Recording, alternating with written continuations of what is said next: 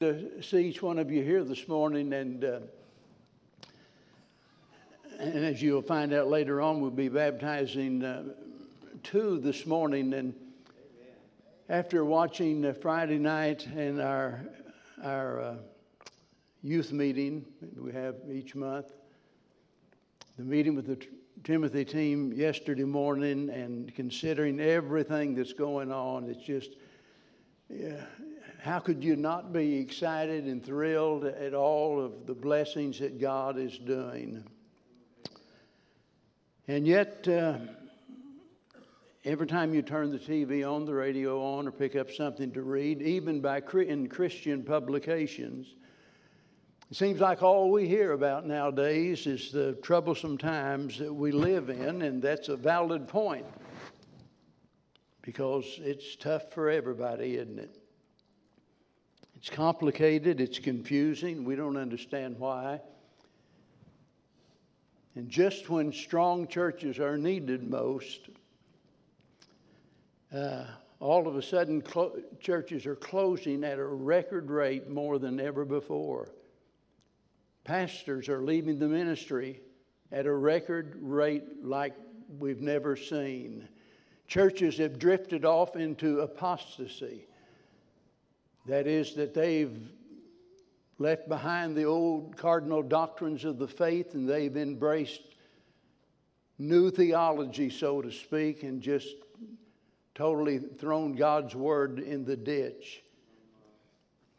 We've had to deal with the pandemic, politics, failing economy, and we don't know how bad that's going to get.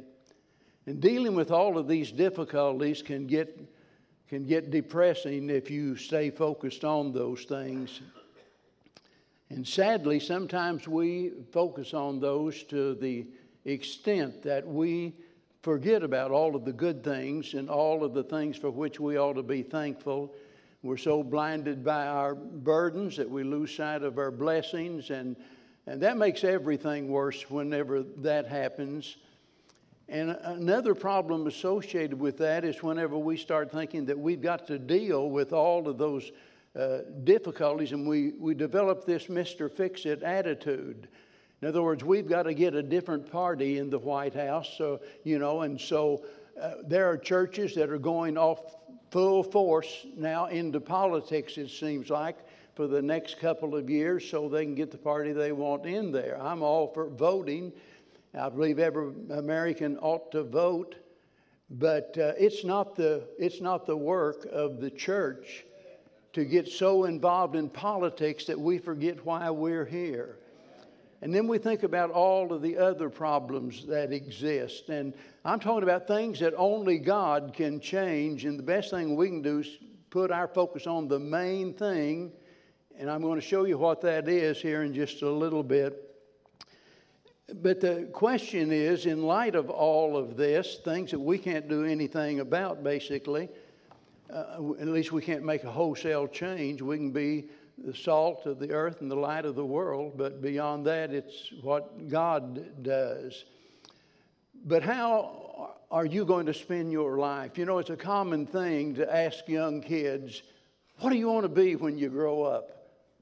Probably every parent, uh, you know, and you've had it happen to you, you know, at school. What do you want to be when you grow up? And I'll guarantee you right now, all of you older folks like me, you're thinking back over the years to what it was you wanted to be when you grew up, and it wasn't anything at all like what you consider to be important now. The question is not what those kids might have thought back then, but what do you want to be? What do you want to be? As a member of Lakeway Baptist Church, as a child of God, what do you want to be? More importantly, here's the real question What does God want you to be? Because that's what matters the most. And let me tell you, if that doesn't matter to you, you're going to be a failure regardless of what else you do. If God's will isn't important to me, I could be a multimillionaire. I could be the most popular person in the world and everything have the, everything that I could ever want, and I would be a miserable failure. The good thing about it is we don't have to wonder what God wants us to be. And I want you to turn in your Bibles over to 1 Timothy chapter 1. 1 Timothy chapter 1, we're going to begin reading in verse number 13.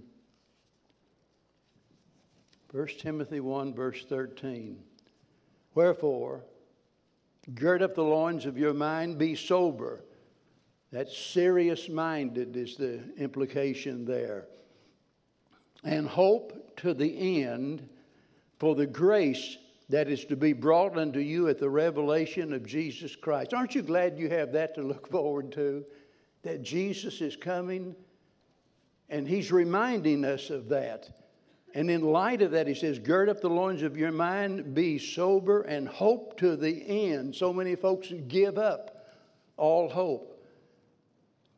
Then he says, As obedient children, not fashioning yourselves according to the former lust in your ignorance but he which hath called you is holy. So be ye holy in all manner of conversation. And that's talking about your walk rather than your talk. It includes your manner of life. And he says, Because it is written, Be ye holy, for I am holy. I don't think there's anyone that has so much to be thankful for uh, as a Christian. And we see that if we read the first part of this chapter, just looking back through the verses, he speaks here about a living hope, an inheritance. I'm talking about an inheritance in heaven as a joint heir of Christ. He says that we're kept by the power of God. Aren't you glad that you, you don't have to just hang on by your fingernails hoping you'll make it to heaven?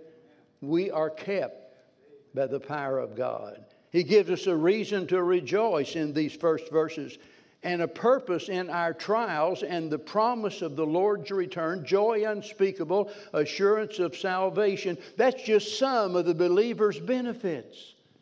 And we read all of those things, and all of that raises this question how then should we live in light of all of that? How should those blessings affect us? What are we going to do? And we don't have to guess about it. Verse 13 or verse 15 and 16 tells us that God says, Be ye holy, for I am holy. And that involves all that's mentioned previously, and it includes everything that follows after that. And there's no phrase that could sum it up better as to what God wants from us what God wants for us. The problem is we, we just don't hear much about holiness nowadays, do we? Don't hear much preaching on the subject of holiness. There's a lot of preaching on the subject of happiness because everybody wants to be happy, nobody wants to be holy. Heard about one preacher, he had preached on holiness, and after the service was over, everybody was going out, and here was this one young man going by, and he, I tell you, he was just drooping, looks like he's half dead. He had that look on his face that caused the pastor to ask, what, What's wrong? Is something wrong with you? And he said, it, he said, It's hard to be happy when you got to be holy. You see, that's the way a lot of people think. That if I'm going to be holy, I can't be happy, and nothing could be further from the truth. And yet, seldom is holiness even mentioned nowadays. And yet, God says, That's what I want.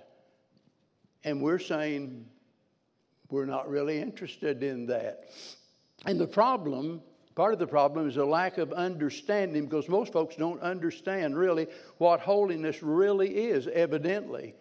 And it troubles them just to hear that word holiness immediately, immediately they begin to think about that group of charismatic called the Pentecostal holiness. Pentecostal holiness. And they begin to think that must be what they mean. They're trying to get us off into this charismatic movement or something like that. Not a thing in the world wrong with the word holiness. It describes exactly what God wants for us, from us. But they think that it means some kind of fanatic. They think about women with, you know, no makeup on and wearing dresses that are dragging the ground and dressed in old drab looking clothes and sour faces and cranky attitudes, trying to impose strict standards on everybody else. They think about legalism when they don't even know what legalism is. But that's what they think about when you get to talking about holiness. But actually, the word holy is very simple to understand. It simply means to separate or to set apart. Back in the Old Testament, when they had the tabernacle and then the temple and those articles of furniture, all of those articles of furniture were holy, which simply meant that they were set apart for that specific purpose. They were not to be used for personal purpose. They were to be used in the worship of God. They, they were sanctified, they were holy. And whenever we think about the Christian's life, it has to do with us being separated, separated as it were from the sin that's previously been in our life, but not just separated from sin, but separated unto God. You see, if all you do, some people say, well, I repented of that because they gave up something. They quit drinking, they quit this, they quit that. They think that they've repented and everything's all right. It's not all right unless you're separated unto God. You're separated from sin, but you're separated unto God as though you are presenting your life to Him for His purpose. It's a turning from darkness unto light. And if the thought of pleasing God by doing what God demands, if that troubles you, let me tell you, you've got a serious problem. For God to say, look, this is what I want, this is what I expect, this is what you need. And for us to say or to imply, I don't care. I don't care. I, am going to do my thing. I'm going to live the way I please. I'm going to make my own choices. I'm not going to let you dictate to me by those commandments. I'm going to do whatever I want to do because that's what makes me happy. At least that's what you think. But it never works out that way.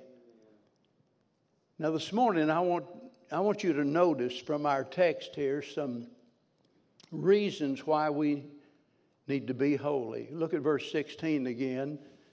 And here we see it's because of the example of his character. Be, notice, because it is written, Be ye holy, for I am holy.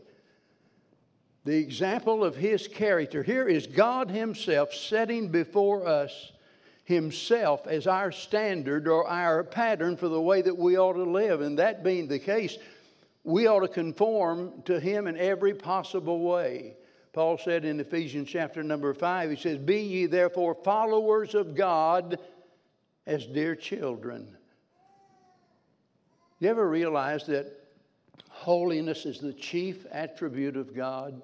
You never hear you never hear any of the other attributes elevated to the third degree. The Bible says God is holy, holy, holy. It never says God is love, love, love. Never says God is faithful, faithful, faithful. Never says God is good, good, good. Even though all of those things, you know, are true, but it's only in the reference to holiness that we see that specific attribute elevated to the third degree. And let me remind you that God wrote the Bible like He wanted to be written. He did that on purpose, for a purpose. God is good. God is perfect in all of His ways. And that's exactly what He desires from us and for us. And it, it, it ought to matter to us. And I, maybe somebody's thinking, well, I just don't understand what's the big deal, why we, why we got to be so fanatical about what we believe. Boy, I'll tell you, those of you that have been saved anywhere along my timeline, you look back and you see how it was back then and you see how things have changed. And I've often thought or often wondered could it be that we were wrong whenever we, uh, when we preached so hard against certain sins. Whenever we, you know, demanded this and demanded that, this is what the Bible teaches. I don't believe we were wrong because there's scripture for everything that we talked about. If we were wrong, we owe a generation an apology. But yet we have all of these changes taking place today, and nobody, so to speak, making any mention of it. Nobody denouncing sin anymore, nobody calling it out anymore. Listen, if holiness causes us to be like Jesus, if that's being like Jesus, by the way, it's easy to see what Jesus was like. And think about it if we're like Jesus, and I know none of us, we're all imperfect, none of us are completely like Jesus. None of us, and we never will be until we get to heaven. We're in this process called sanctification, wherein we are growing into the likeness of Jesus that someday will be realized only when we're in His presence. But think about the importance of this matter of holiness. If we are like Christ, we'll be righteous. Wouldn't you agree? If we're like Christ, we're going to be gracious, we're going to be loving, we're going to be compassionate, we're going to be forgiving, we're going to be wise, we're going to be humble, servant minded, faithful, and true. And the list goes on and on and on. And can you imagine what a different world this would be if every professing Christian was like that? Followed the example of Jesus. Boy, that ought to be the desire of our heart, like we sang about a while ago. Holiness brings healing to us, healing to our relationships. It brings help in a time of need. It brings happiness and it gives us hope.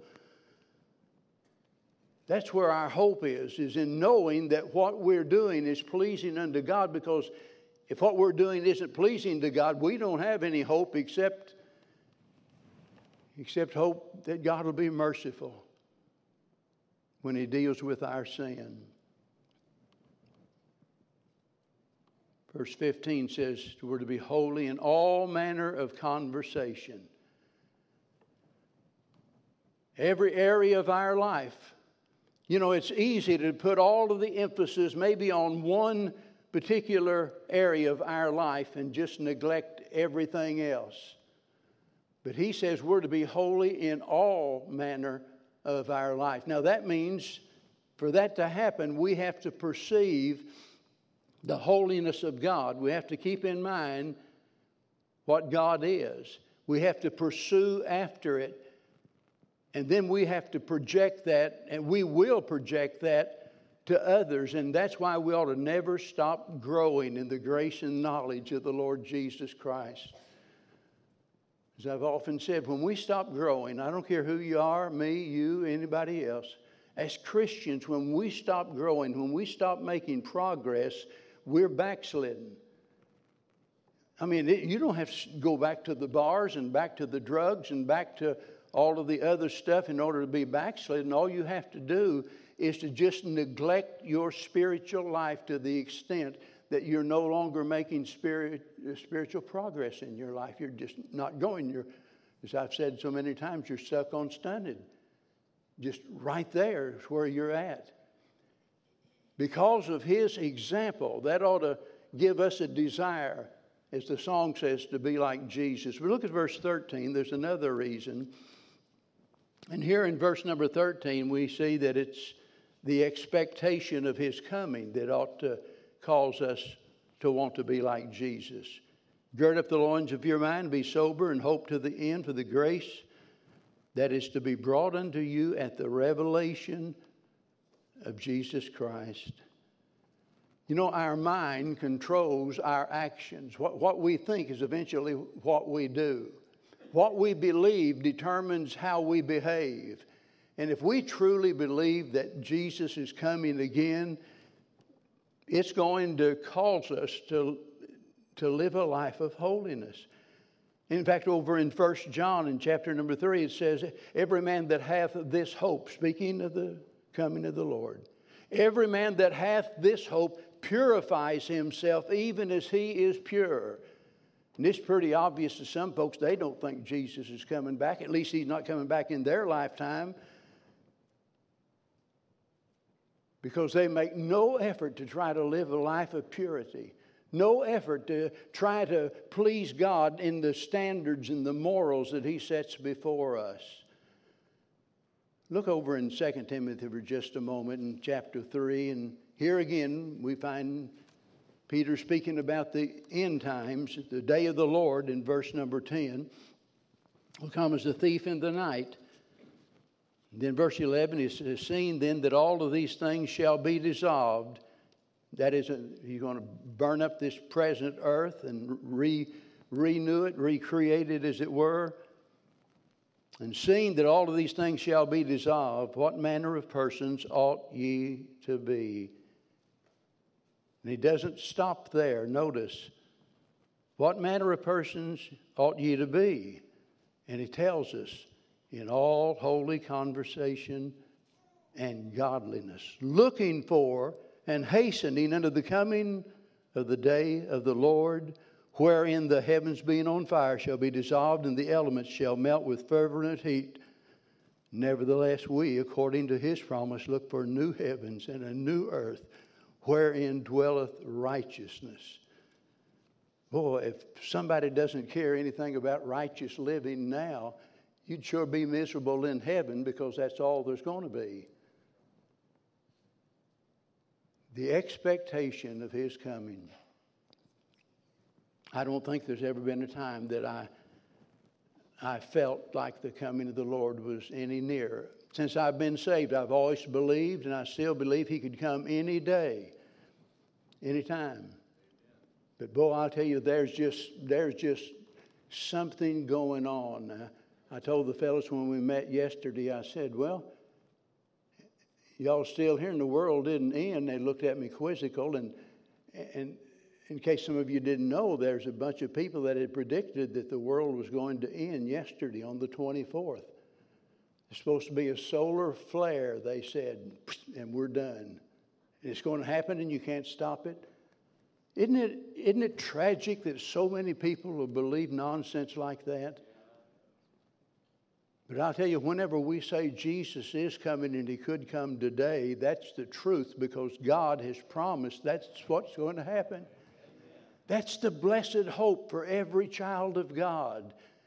And I don't know about you, but I sure don't want to.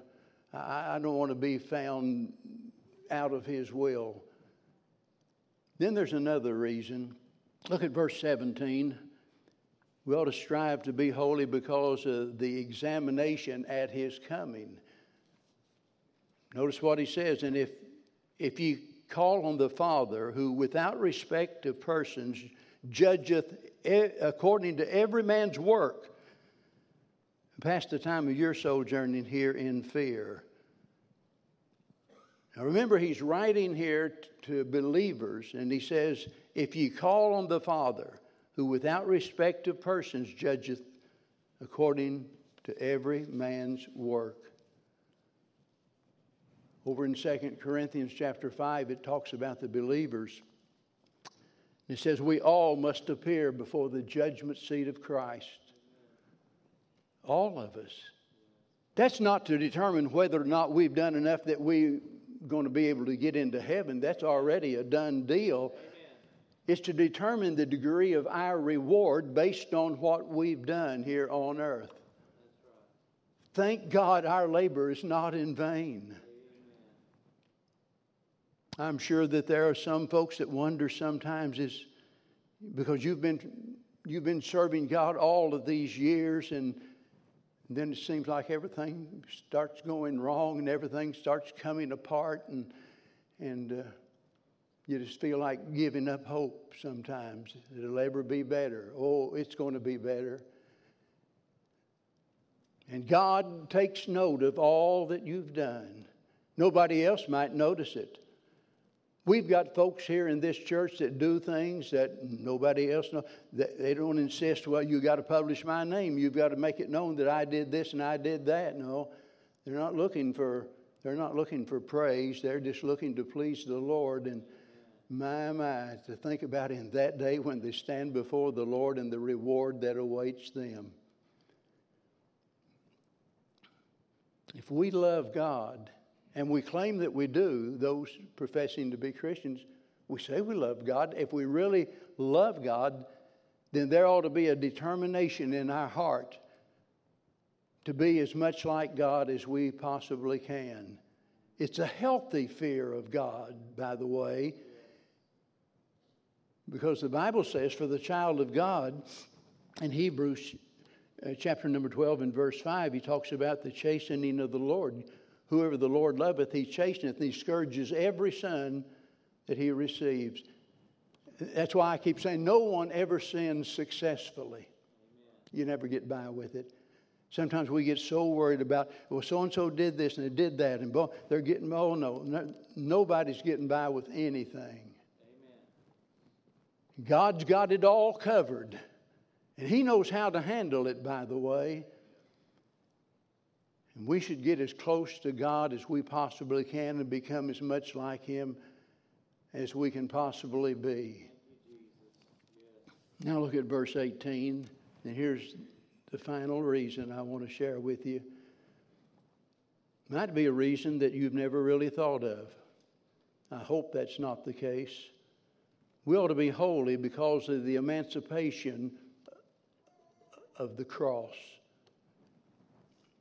For as much as ye know that ye were not redeemed with corruptible things as silver and gold from your vain conversation, received by tradition from your fathers, but with the precious blood of Christ, as of a lamb without blemish and without spot.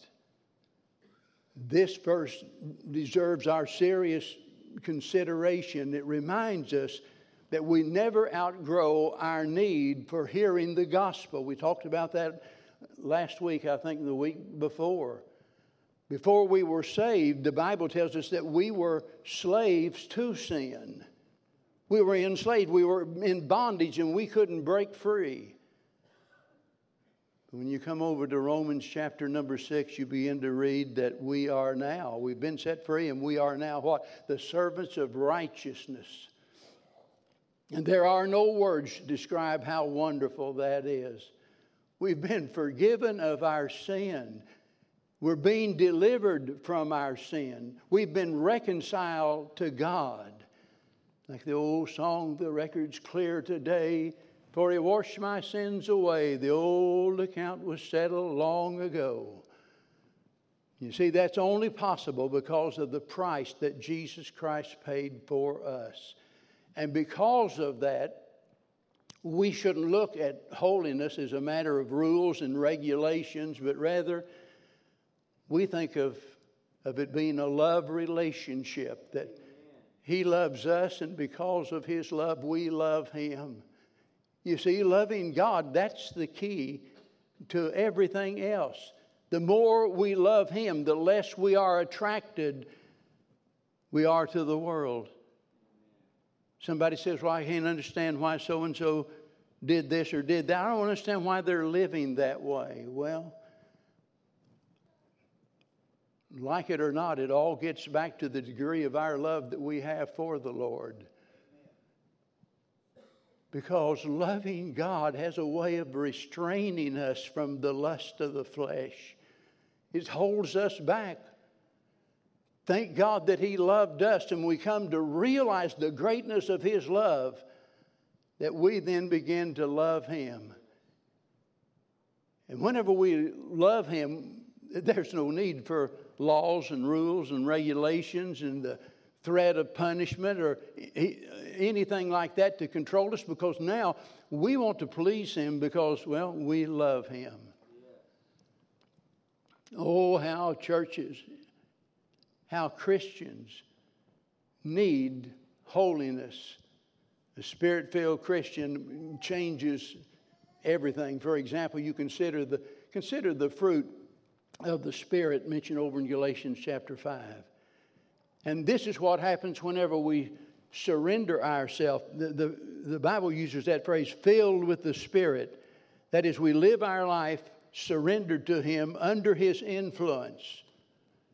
And when that happens, the fruit of the Spirit, look, that's not things that we do for God. That's what things that God does for and through us. God produces those things. Whenever the Bible tells you to love others, I'm going to tell you right now if, if it's all dependent upon you trying, you're going to fail. We can't love our enemies any more than we can jump over the moon. We, we can't do it. It takes God to do that. But He gives us a list there uh, uh, that all make up the fruit of the Spirit. And think about all nine of those things being present in the life of each and every member of the church. But let's change that a little bit. Let's think about the opposite. How it would be if we're filled with the Spirit, we display the fruit of the Spirit, notice what's going to be taken out of the equation. Fruit of the Spirit, love, hatred is gone. Says it's joy, now sorrow is gone. Says peace, the anxiety is gone, long suffering Revenge is now missing. Gentleness, now rudeness has been taken out of the factor. Goodness. Well, that gets back to treating one another kindly and with respect. Faith gets rid of the doubt in our life and the worry and so forth. Meekness. Now pride's gone. Because the Spirit of God would never have us to be proud about anything we've ever done or tried to do.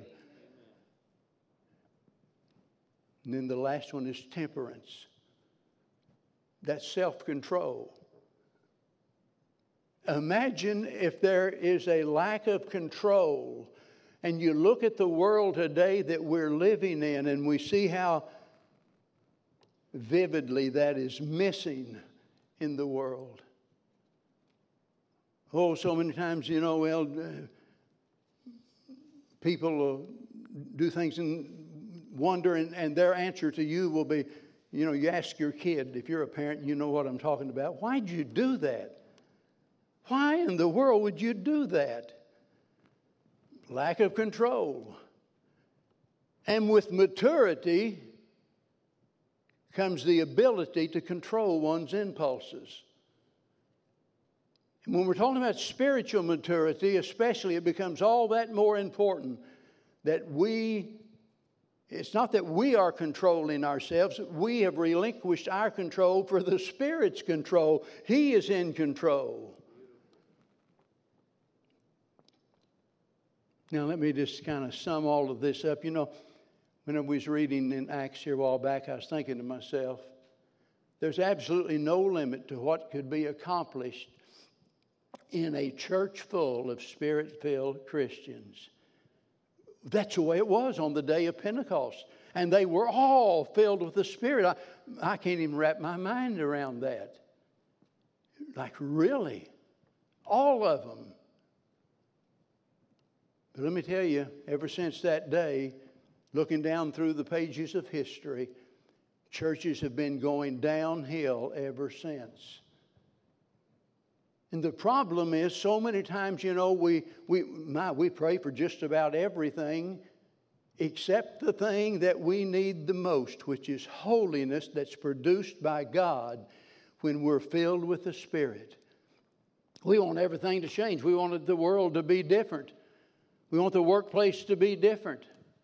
We want everything to change except ourselves. We see everybody else's faults except our own. Let me tell you the best hope, listen carefully. Our best hope for seeing others change is for others to see a change in us. We'll never be able to shame someone into changing, not at least not on a permanent basis. You can't berate them and just on and on and on and expect them to change. We can't cause others to change by any direct action on our part, but when they see a change in us, all of a sudden they begin to change without us even trying to change the other person. The other day, I, I told Brother Kenneth, I said, uh, really pray for the message Sunday. I, I've been praying and praying, and, want, and I think this, I believe God laid something on my heart, and it's like no sooner did I uh, ask Him about it, and, and it's like God said, You got it all wrong, son. And, and, and I could not shake the feeling that I needed to preach on this subject this morning. I tossed and turned all night. I was restless. I, just, I wake up in the middle of the night, and this, that's all I could think about.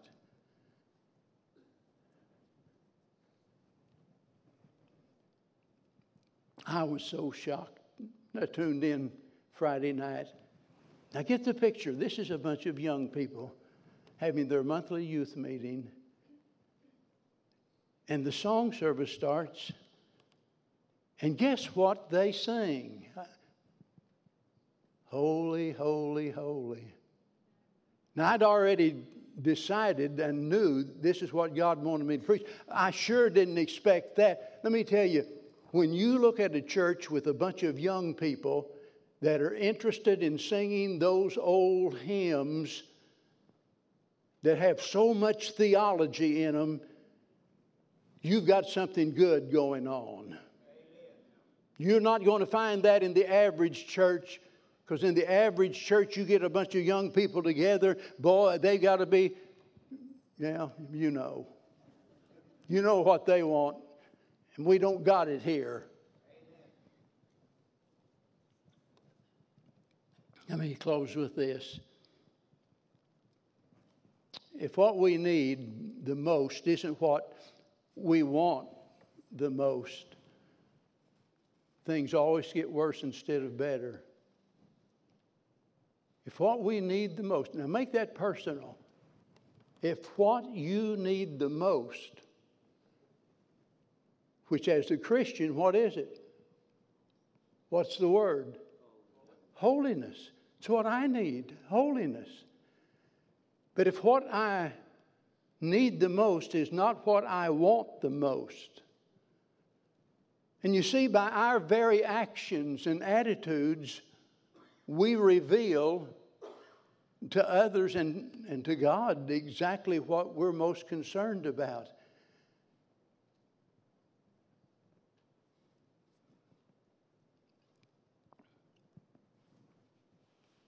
And I think this church and every church, all of need just an old fashioned, old timey prayer meeting where we just pour out our heart to God.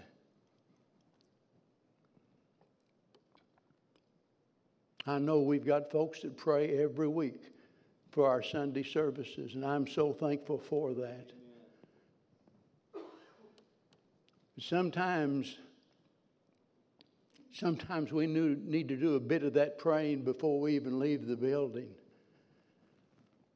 Now, if there's someone here today that has never received Christ as their Savior, some of you are going to be shocked here in a little bit when we get ready for the baptism. And by the way, last week it's already been announced about Michael, hadn't it?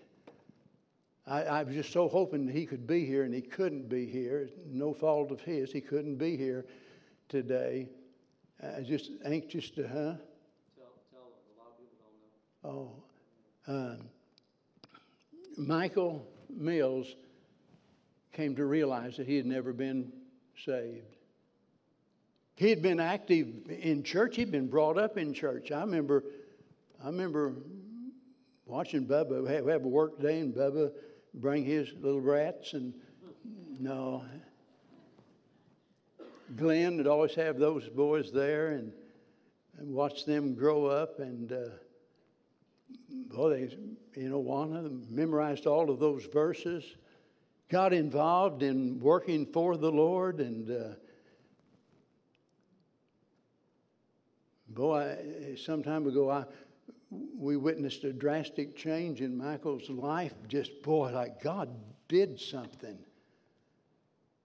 And I'll never forget, Brother Kenneth and I was talking about, Brother Kenneth, as you know, had worked so much with the young people. And he said, You know, I, I feel very comfortable about uh, Michael uh, t- teaching the young people. And so that's where he'd been for some time now. But all of a sudden, the Holy Spirit reminded him look, you've been doing all of this religious stuff, and you've never really truly been born again. And Mike was saved. And because of the business situation, and he, he's in a training process and he couldn't miss, he, he's not here this morning, but but it's so thrilling to see what God is doing. And we have another baptism next week. We got two here in just a little bit. But if you're here today, it might be that, uh, well, you might be a member of this church. It might be you you're involved in the church, even. It might be that nobody su- su- suspects you as being unsaved. Nobody's made that accusation. By appearance, boy, everything looks good. Like I told you folks, I was pastoring my second church before Bev realized she needed to be saved. Now, she had come up as a little girl going to church, won these little awards for attendance and stuff like that. I didn't know anything about the Bible. She knew more about the Bible than I did. And I've often said she best pastor's wife I ever knew, and even that first year, I, I, could talk for an hour about that. I, I was so shocked whenever I come to realize she told me that I, am I'm, I'm not saved. And there might be someone like that here today, and, and you're thinking to yourself, oh, I, I, I can't embarrass myself getting up in front of all of those people. I, I just don't, I don't have the courage to do that. It's a whole lot better than dying without Christ and going to a devil's hell. Let me tell you, you don't have a promise you're going to be alive tomorrow. This might be the only opportunity you'll ever have.